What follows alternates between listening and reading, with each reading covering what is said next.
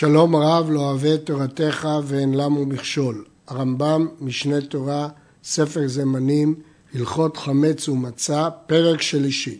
בפרק זה נעסוק בסדר הבדיקה והביאור. כשבודק אדם ומחפש בלילי ארבע עשר, מוציא את החמץ מן החורים ומן המחבואות ומן הזוויות ומקבץ הכל ומניחו במקום אחד עד תחילת שעה שישית ביום ומבערו. ואם רצה לבערו בלילי ארבע עשר, מבאר.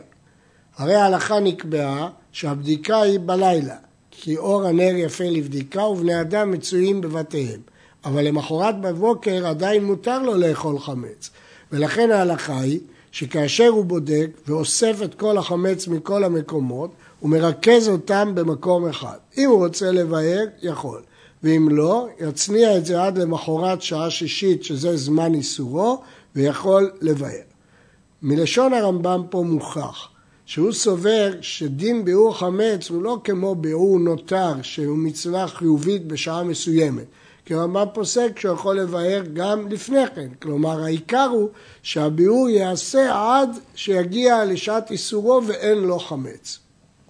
החמץ שמניח בלילי ארבע עשר כדי שיאכל ממנו למחר עד ארבע שעות, אינו מניחו מפוזר ומפורד בכל מקום, אלא מצניעו בכלי, בכלי או בזווית ידועה, ונזהר בו. שאם לא נזהר בו ומצאו חסר, צריך לחפש אחריו ולבדוק פעם אחרת, שמא יגררו העכברים. למרות שלמדנו שאין חוששים שמא גררה חולדה ממקום שאינו בדוק למקום בדוק, וממקום שמכניסים בו חמץ למקום שאין מכניסים בו חמץ, כל זאת בסתם. אבל אם הוא מניח מספר מסוים של כיכרות, הוא מוצא פחות, בוודאי שהוא חייב לבדוק. כיוון שברור שגררה חולדה. ולכן, כאשר הוא משאיר את החמץ לצורך סעודת הבוקר, הוא חייב לרכז אותו בכלי, לשמור עליו, להצניע אותו, מכיוון שאם הוא יימצא חסר, הוא יצטרך לבדוק את הבית כולו מחדש. חל 14 להיות בשבת. בודקים את החמץ בלילי ערב שבת, כלומר ביום חמישי בלילה, שהוא ליל 13, כי אי אפשר לבדוק בליל שבת. הוא מניח מן החמץ כדי לאכול ממנו עד ארבע שעות ביום השבת. הוא חייב להניח לו חמץ שהספיק לו גם לסעודת הלילה והבוקר של שבת. הרמב"ם לא הזכיר פה מזון שתי סעודות, הוא הזכיר שהוא מניח עד ארבע שעות ביום השבת. הוא מניחו במקום מוצנע והשאר מבערו מלפני השבת. ואם נשאר מן החמץ ביום השבת אחר ארבע שעות, מבטלו וכופה עליו כלי עד מוצא יום טוב ראשון ומבערו. ובכן הרמב"ם פוסק פה שבין בתרומה, בין בחולין, חייב לבאר את הכל מלפני שבת, חוץ מהאוכל שזקוק לו עד שבת וארבע שעות. ואם יישאר משהו מהאוכל הזה, מבטלו בליבו וכופה עליו כלי. בהלכה הזאת יש חולקים כי היא תלויה בדעות התנאים בתלמוד ובפירוש שלהם. הדין שמותר להניח כשיעור שצריך לסעודות שבת, ישנם שמפרשים אותו שהוא נאמר רק בתרומה. זאת שיטת הראב"ד וזאת שיטת רבנו אפרים. הם סבורים שבתרומה יש לחוש שאם ישאירו אותו לא יהיה מי שיאכל כי רק כהנים יכולים לאכול תרומה.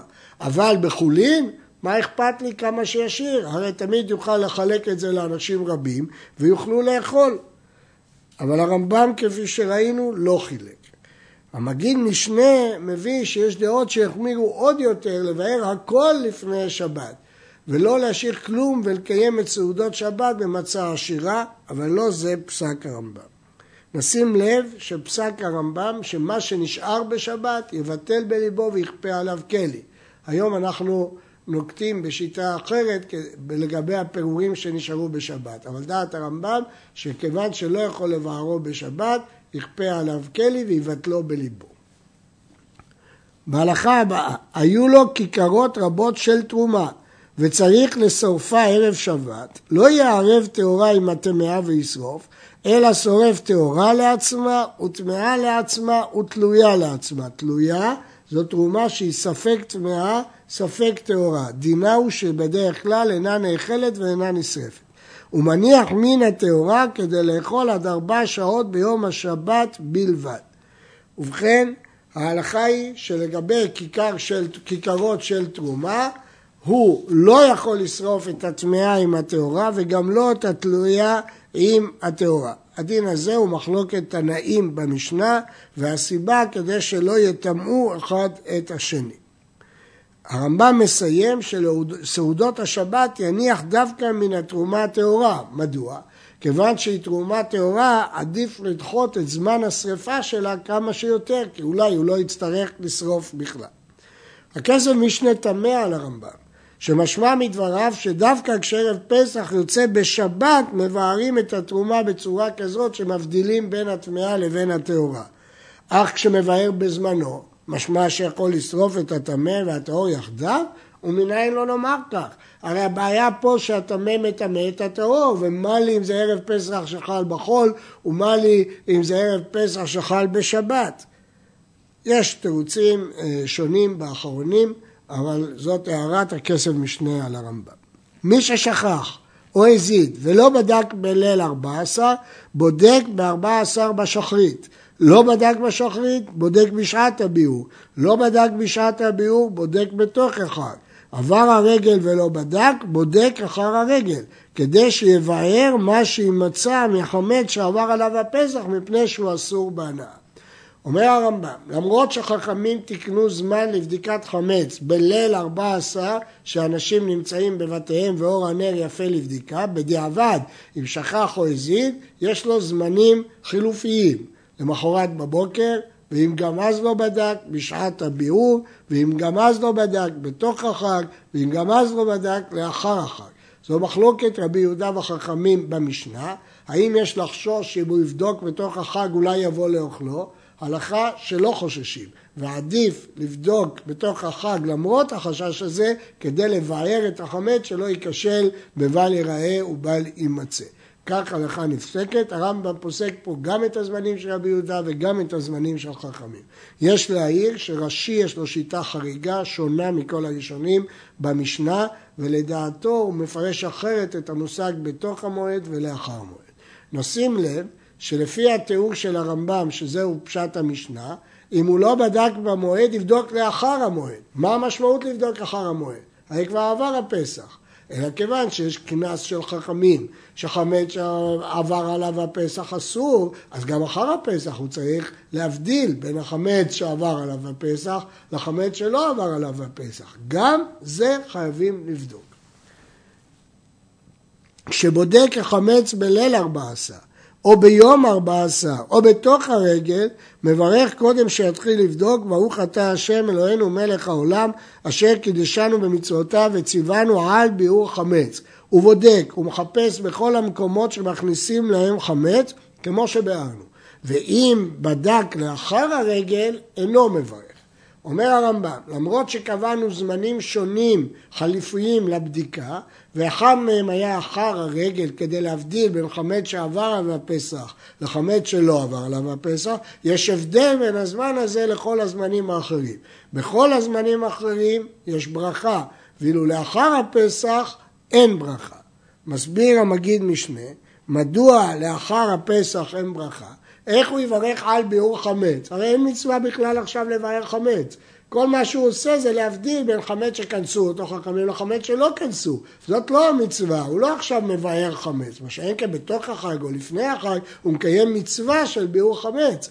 ולכן לפי המגיד משנה, זאת הסיבה שלא מברכים על חמץ לאחר הפסח. הכסף משנה מקשה על זה, ושואל סוף סוף, הרי הדין הזה של ברכה נאמר על כל המצווה, גם מדי רבנן. אז נכון שאחר הפסח כל מטרת הבדיקה זה להבדיל בין חמץ שעבר על הפסח לחמץ שלא עבר עליו הפסח, אבל גם ההבדלה הזאת חשובה וחיונית והכרחית כדי להינצל מחמץ שעבר עליו הפסח. ולכן אה, אומר הכסף משנה שהסיבה הייתה שגם לזה צריך לברך. אם כן הוא דוחה את הסבר המגיד משנה.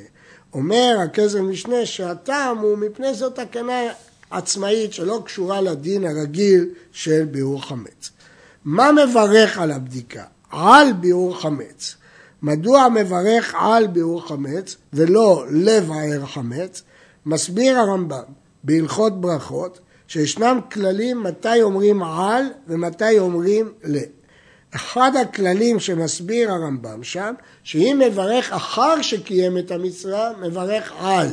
והוא מסביר שם מדוע בחמץ מברכים על ביאור חמץ, כיוון שקודם שברך בפועל הוא כבר גמר בליבו להשבית, אז לכן הוא כבר קיים את ההשבתה. נמצאת שהברכה היא אחר קיום המצווה. תוספות חולקים על הרמב"ם וסוברים שיכול לברך בין לב הער חמץ ובין על ביאור חמץ. נדגיש שהרמב"ם אומר שמברכים כמו כל המצוות קודם שיתחיל לבדוק.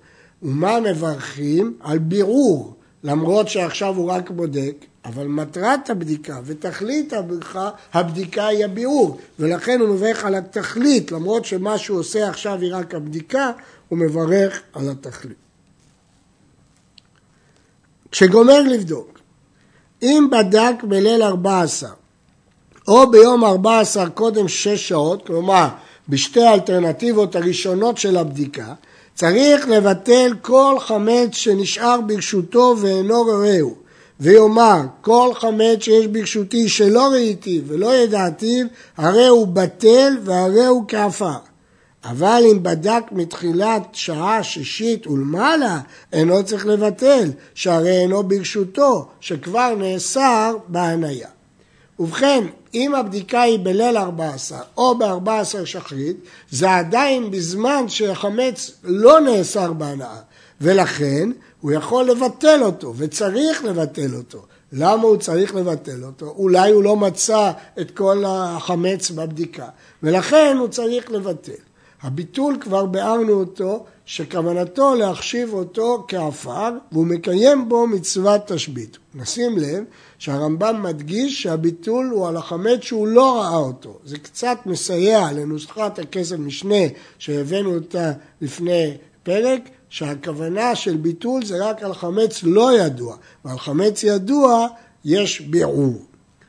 אבל אם הבדיקה הייתה אחרי זמן האיסור, כלומר משש שעות ומעלה, אי אפשר לבטל, מכיוון שהחמץ אסור בהנאה, וכיוון שהוא אסור בהנאה, הוא לא ברשותך.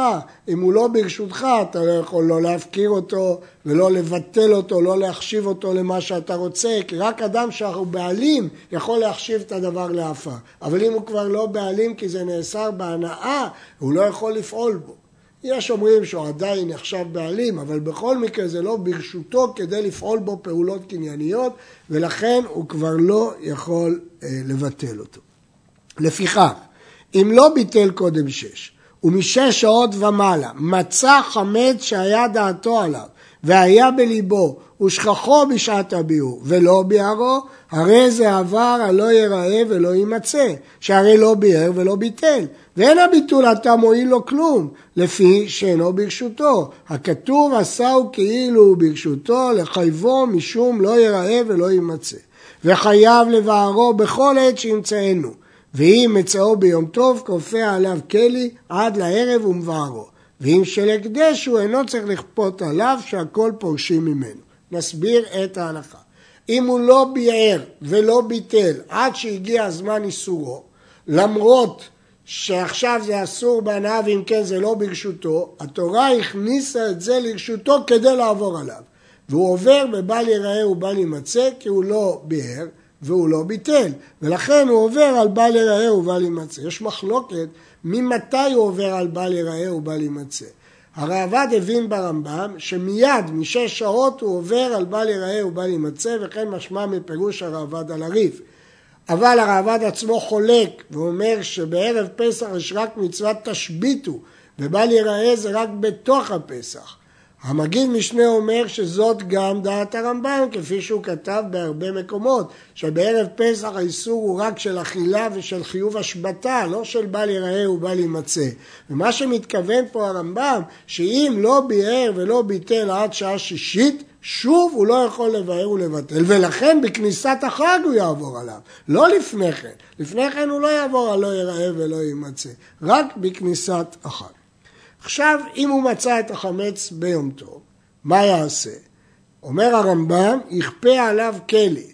למה יכפה עליו כלי? כדי שלא יבוא לאוכלו, ובמוצאי יום טוב יבערו, ואם של הקדש לא צריך, כי כולם פורשים ממנו ולא יבואו לאוכלו בגלל ההקדש. והנה יש לשאול, מדוע לא התירו לבאר את החמץ ביום טוב? ושתי שאלות בדבר. שאלה אחת, הרי הותרה הבערה לצורך, ואם כן, היא הותרה גם שלא לצורך. ומדוע לא נתיר כאן שזה ודאי צורך מצווה, וגם אם תחשיב שצורך מצווה אינו צורך, אבל הרי סוף סוף, מתוך שהותרה לצורך, הותרה שלא לצורך, ומספיק צורך קצת. שאלה שנייה, הרי יש מצוות עשה לבאר, ומדוע המצווה הזו לא ידחה דין יום טוב? התשובה על השאלה הראשונה היא, או שנחשיב שצורך מצווה אינו נחשב צורך כלל, וכיוון שזה לא צורך כלל, זה לא דוחה. או שנאמר שמדובר פה שהוא ביטל, ואם הוא ביטל, כל דין הביאור עכשיו הוא רק מדי רבנן, כי הוא לא עובר עליו מהתורה, ולכן בוודאי שזה לא ידחה דין יום טוב. תירוץ אחר, מפני שהוא יצטרך להביא עצים של מוקצה כדי לשרוף או לטלטל את החמץ, וחכמים העמידו דבריהם. דהיינו לא הסכימו שיבוא על דבריהם כדי לשרוף את החמץ. ולכן כופה עליו כלי ומבטלו. מי שיצא מביתו קודם שעת הביאור לעשות מצווה או לאכול בסעודה של מצווה כגון סעודת אירוסין ונישואין ונזכר שיש לו חמץ בתוך ביתו אם יכול לחזור ולבאר ויחזור למצוותו יחזור ואם לאו יבטל בליבו. אמרנו שביטול בלב מועיל רק רבנן הצליחו לבדוק כאשר הצורך הוא צורך מצווה, רבנן ויתרו על תקנתם והסתפקו בבדיקה. ואם לאו, יבטל בליבו. אם הוא לא יכול לחזור למצוותו, יבטל בלב. יצא להציל מיד הגיס, מן הנהר, מן הדלקה, מן המפולת, שהוא יצא לצורך מצווה, יבטל בליבו ודיו. מדוע? המקרים הראשונים זה צורך מצווה שהוא יכול לחזור לביתו ולחזור למצוותו, אבל המקרים האלה, אם הוא יחזור לביתו, תתעכב ההצלה. פה זאת לא סתם מצווה, זה מצווה של הצלה, וכל עיכוב בהצלה יכול לגרום נזק רב, ולכן כאן מראש התירו לבטל בליבו. יצא לצורך עצמו, לא לצורך מצווה, ולא לצורך הצלה, ונזכר שיש לו חמץ ביתו, יחזור מיד. חכמים לא הסתפקו בביטול והצריכו אותו לבאר. עד כמה הוא חוזר? עד קבצה. זאת מחלוקת תנאים, כך פוסק הרמב"ם, שיעור קבצה הוא שיעור חשוב לטומאת אוכלים. היה פחות מקבצה, מבטלו בליבו ודיו, כי לא הטריחו אותו לחזור. מי שהניח עיסה מגולגלת בתוך ביתו ויצא, כלומר, הוא לש עיסה, אבל היא עדיין לא החמיצה, ונזכר אחר שיצא, והוא יושב לפני רבו, והיה ירא שמא תחמיץ קודם שיבוא. הרי זה מבטלה בליבו קודם שתחמיץ. אפילו שעבר זמן איסור, אבל זה עוד לא חמץ. כל עוד זה עוד לא חמץ, הוא יכול לבטל בליבו, ולכן מיד שיבטל בליבו. אבל אם החמיצה, אין הביטול מועיל כלום, אלא כבר עבר, לא ייראה ולא יימצא, וחייב לבאר מיד כשיחזור לביתו. כיוון שזה אחרי זמן הביאור, אי אפשר לבטל כמו שאמרנו, אם היא החמיצה. ולכן, אם עדיין לא החמיצה, יבטל מיד בליבו, כדי שהוא לא יגיע למצב שהוא עובר על בל ייראה ובל יימצא. כיצד ביאור חמץ? שורפו, או פורר וזורע לרוח, או זורקו לים. ואם היה החמץ קשה, ואין היה מחתכו במהרה, הרי זה מפררו, ואחר כך זורקו לים. אם כן, השיטה של ביעור חמץ היא לסלק אותו מן העולם. כיצד הוא מסלק את החמץ מן העולם? כפי שראינו פה, יש כמה דרכים, לפורר, לזרות לרוח או לזרוק לים. אבל בחמץ קשה, שלא מתפורר בקלות, פוסק הרמב"ם שצריך לפורר קודם, זו מחלוקת בגמרא, וכותב בפירוש המשנה שההסבר הוא שמא האדם ימצא את החמץ קודם שימאס ויבוא לאכול אותו. המגיד משנה מביא שיש ראשונים שפסקו כדעה החולקת, דעת רבה, שכל חמץ צריך לפורר, בין אם הוא קשה, בין אם הוא רך, כי יש לנו כלל שהלכה כרבה נגד רב יוסף, ולכן הרבה אה, תמהו עליו. היד פשוטה מסביר שהרמב"ם גם הוא פסק כרבה, אלא שהוא סובר שגם רבה מודה שחמץ שמיד מתמוסס, לא צריך לפורר אותו. נדגיש, הרמב"ם פוסק פה שהשבתתו בכל דבר, אבל תוספות פוסק רבי יהודה שעיקר ביאור חמץ הוא בשרפה דווקא. ולכן היום אנחנו כדברי הראש מחמירים בשרפה, אבל הרמב"ם פוסק שהשבתתו בכל דבר. הכסף משנה מקשה על הרמב"ם. למה לא מספיק להוציא את החמץ מרשותו? למה צריך לבאר אותו מן העולם? ברגע שהוא לא ברשותו, זה לא נקרא, לא ייראה לך חמץ, הוא לא עובר. מתרץ הכסף משנה, חידוש גדול, שרק קודם זמן איסורו יכול להוציא מרשותו, אבל אחר שהגיע זמן איסורו, לא מספיק שיוציא מרשותו וחייב לבאר אותו מן העולם. נמשיך. חמץ שנפלה עליו מפולת ונמצא עליו עפר שלושה טפחים או יותר, הרי הוא כמבואר, וצריך לבטל בליבו אם עדיין לא נכנסה שעה שישית. חמץ שיש עליו עפר של שלושה טפחים נחשב כמבואר מן העולם, אבל צריך לבטל בליבו. ישנה שיטה שלומדת ברש"י, שלא צריך אפילו ביטול בלב, אבל הרמב"ם, כמו רוב הראשונים, פוסקים שצריך ביטול בלב. נתנו לנוכרי קודם שעה שישית, אינו צריך לבאר. ואם שרפו קודם שעה שישית, הרי זה מותר לענות בפחמין שלו בתוך הפסח. כיוון שהוא שרף את זה לפני זמן איסורו, בפחם הוא יכול ליהנות. אבל אם שרפו משעה שישית ומעלה, הואיל והוא אסור בהנאה, כבר נאסר החמץ בהנאה, הרי לא ישיג בו תנור בקיריים ולא ירפה בו ולא יבשל כי כל זה הנאה. ואם עפה או בישל, אותה הפת ואותו תבשיל אסור בהנאה.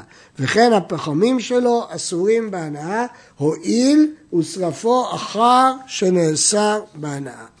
יש שמקשים על הרמב"ם הזה, אה, כיוון שהרמב"ם קובע שהתבשיל נאסר. והרי זה תלוי בסוגיית זה וזה גורם. כי גם הפחמים גורמים לאפייה וגם התנור גורם לאפייה.